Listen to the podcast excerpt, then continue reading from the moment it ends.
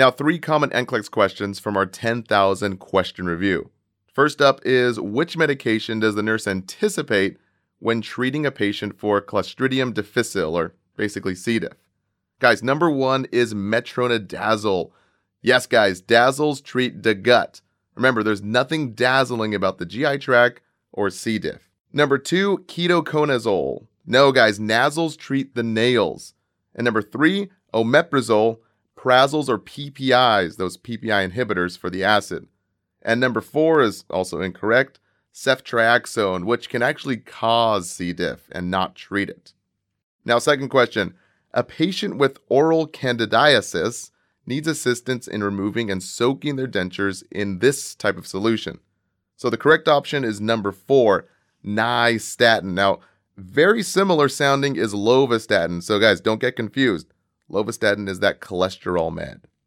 Now, question number three a patient presents with creatinine of 1.8, urine output of 100 mLs in four hours. That's very low. And tinnitus. Which medication could be the most responsible for this? Select all that apply. So, guys, the key terms here is creatinine of 1.8 and urine output of 100 mLs in four hours. And tinnitus. Guys, this screams toxic kidneys and ears.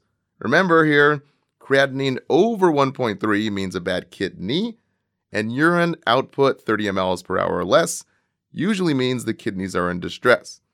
So, our most toxic drugs are amphotericin, which causes a tear on the body, and mycin.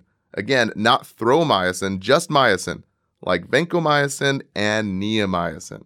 So, guys, our options one, three, and five are the correct options here. This podcast is brought to you by Brian the IV Guy. Now, I love this guy's videos. It's all over Instagram. Every time I repost one of his videos, it gets huge engagement. Everyone shares this. Now, Brian created his own mastery course where you can master everything IVs. So, learn how to insert and manage peripheral IVs and even blood draws. I'm telling you, become a master at inserting and managing IVs. So, rolling veins, solved. IV sites, solved.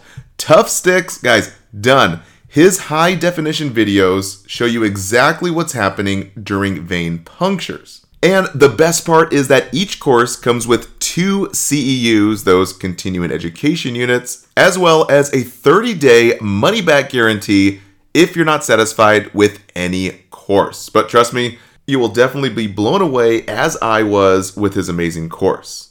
So go check it out on his website, theivguy.com. That's the word the ivguy.com.